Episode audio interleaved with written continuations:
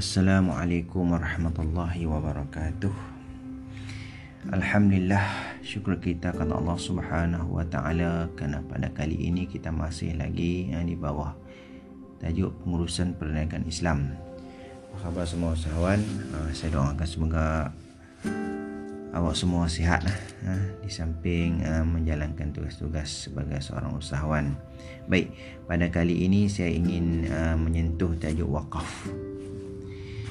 di mana uh, dalam Islam wakaf merupakan satu amalan yang cukup baiklah. Amalan yang untuk kita menghampirkan diri kepada Allah Subhanahu wa taala. Apa dia wakaf wakaf ialah uh, itu kita menginfakkan ataupun kita mewakafkan harta kekayaan kita ini kepada uh, pihak tertentu khususnya pihak untuk iaitu orang-orang yang untuk melakukan ibadah kepada Allah Subhanahu wa taala.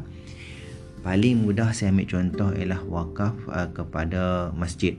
Eh, di mana um, kita nak buat satu amalan, eh, nak buat satu amalan sekiranya kita dah meninggal nanti uh, uh, harta yang kita infak itu sentiasa di di di, di diamalkan, dibuat ataupun dilakukan ibadah oleh uh, oleh orang Islam. Baik. Di situ kita lihat bahawasanya apa selagi mana uh, bangunan ataupun harta yang kita buat itu masih kekal, masih utuh dan sentiasa di di di di, di, di dilakukan ibadah oleh orang Islam maka di situlah kita masih lagi mendapat pahala di sisi Allah Subhanahu wa taala. Apa dia pengertian wakaf? Wakaf dari segi bahasa itu bermaksud berhenti atau menahan atau menghalang. Dari segi istilah syarak, wakaf ialah apa-apa harta yang ditahan hak pewakaf ke atas harta tersebut daripada sebarang urusan jual beli, perwarisan, hibah dan wasiat. Di samping mengekalkan sumber fizikalnya untuk kebajikan dengan niat untuk menekakkan diri wakaf kepada Allah Subhanahu wa taala.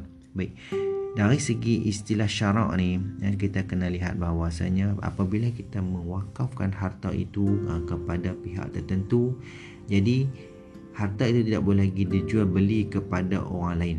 Yang pertama. Yang kedua harta itu tidak boleh lagi diwarisi kepada anak-anak kita ataupun keturunan-keturunan kita. Yang ketiga harta yang kita wakaf ini tidak boleh jadikan sebagai hibah ataupun maksud hibah inilah pemberian hadiah ha, kepada orang yang tertentu. Ha, dia tidak boleh lagi lah. Kemudian harta ini juga tidak boleh lagi dijadikan ha, sebagai wasiat. Ha, selagi mana dia kekal sebagai fizikalnya jadi sahabat-sahabat yang saya rahmati sekalian ha, di situlah kita kata wakaf ini ha, um, uh, cukup cukup apa? Cukup memberi pahala yang terus kepada orang yang mewakafkan harta tersebut Ha, saya harap ha, usahawan fahamlah sedikit tentang apa yang itu pengertian wakaf. Ha, nanti kita akan sambung lagi di siri akan datang. Wallahu alam. Assalamualaikum warahmatullahi wabarakatuh.